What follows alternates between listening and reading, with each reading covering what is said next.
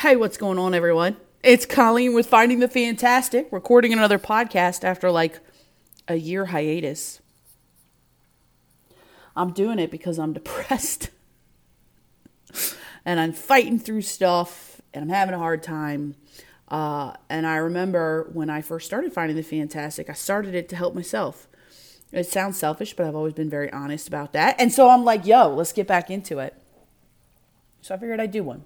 And hopefully it helps somebody who's going through something just like me.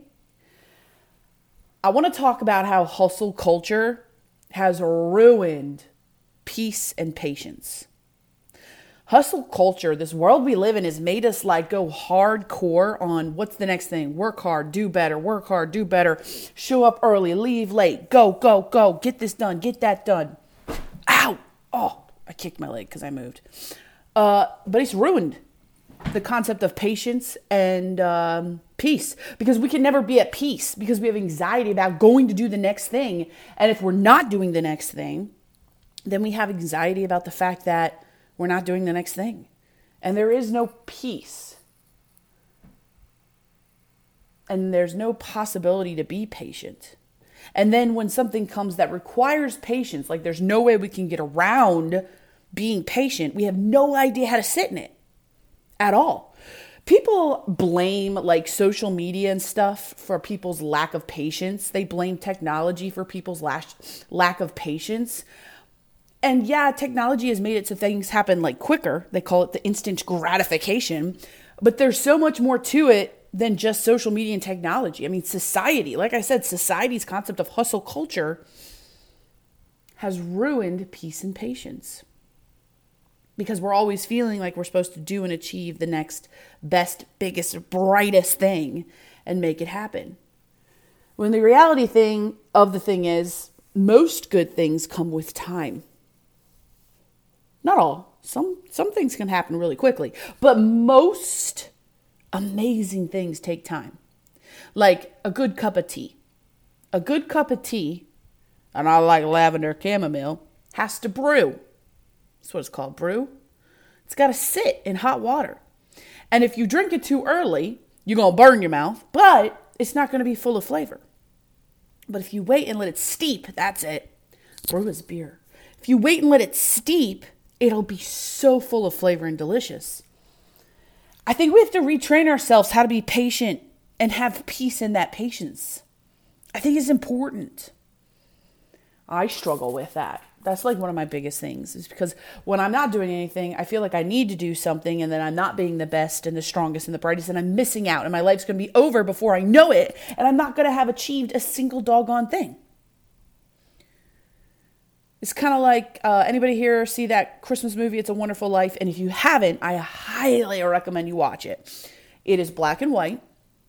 It is old school for sure. So they've got, it's got certain old school, like, trends throughout it, whatever.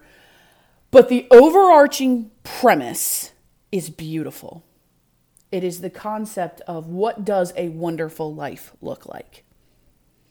Uh, and the gist is this man thinks he didn't accomplish a thing in his life. And I could come to tears just thinking about it now that I'm like processing it because I know that's where I need to sit and be in right now. But okay, this man thinks he never accomplished anything in life he wanted to do. Like he wanted to go travel the world.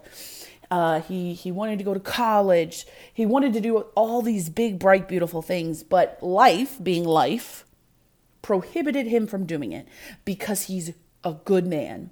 Because he made sacrifices for other people throughout the entire movie, he is making sacrifices for other people. And the whole time you're sitting there going, No, George, don't do it. George, don't do it. Come on, George, pick you. Boundaries, come on.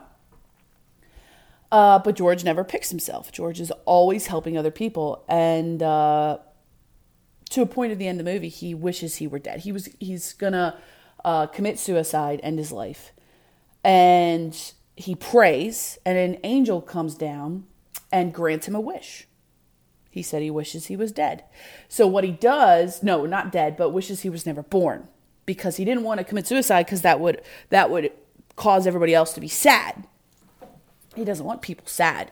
So he wishes he was never born and he gets to experience what life is like if he was never born. I won't spoil the end of the movie, but it is a must go watch, especially if you're sitting in this moment right now where you're tired because you're beating your head against a wall and it feels like you're getting nowhere. It feels like you're ultimately set up for failure because the majority of situations in the world we live in, we are set up for failure because we are uh, put under people who should never be leaders. It's just the way it is. Bad people become leaders, good people get put underneath them. And if you're sitting in a, a, a position like that where you are just struggling because you, you don't think you can win, you don't think you can get ahead, but you're trying so hard and you have no peace, watch the movie or think about trying to find a way to practice patience and peace. Because you might be like, Colleen, I can be patient. Okay, to be patient means you don't go work at the thing. We might be like, oh, there's nothing wrong with working. There is something wrong with working is if it ruins your peace. If you're at peace while you're working, that's fine. That's just life. That's working hard, right? But if you have lost your peace, that's the catch. It's how we find our fantastic. It's remember, I've always said it's in the finding, and this year's been a, a tough one for me. It's in the finding. It's not that life's fantastic. You can have fantastic times, fantastic moments, but it's in the finding that makes life fantastic. So that's it. That's all I got for you. We're under seven minutes. I'm glad I recorded. I feel, if anything, better for myself. Hopefully, I help somebody out there. If you need help, if you just just reach out. I'm available on all the socials except for Twitter because I have learning disabilities and I can't spell. So, uh, all right, everybody. Bye.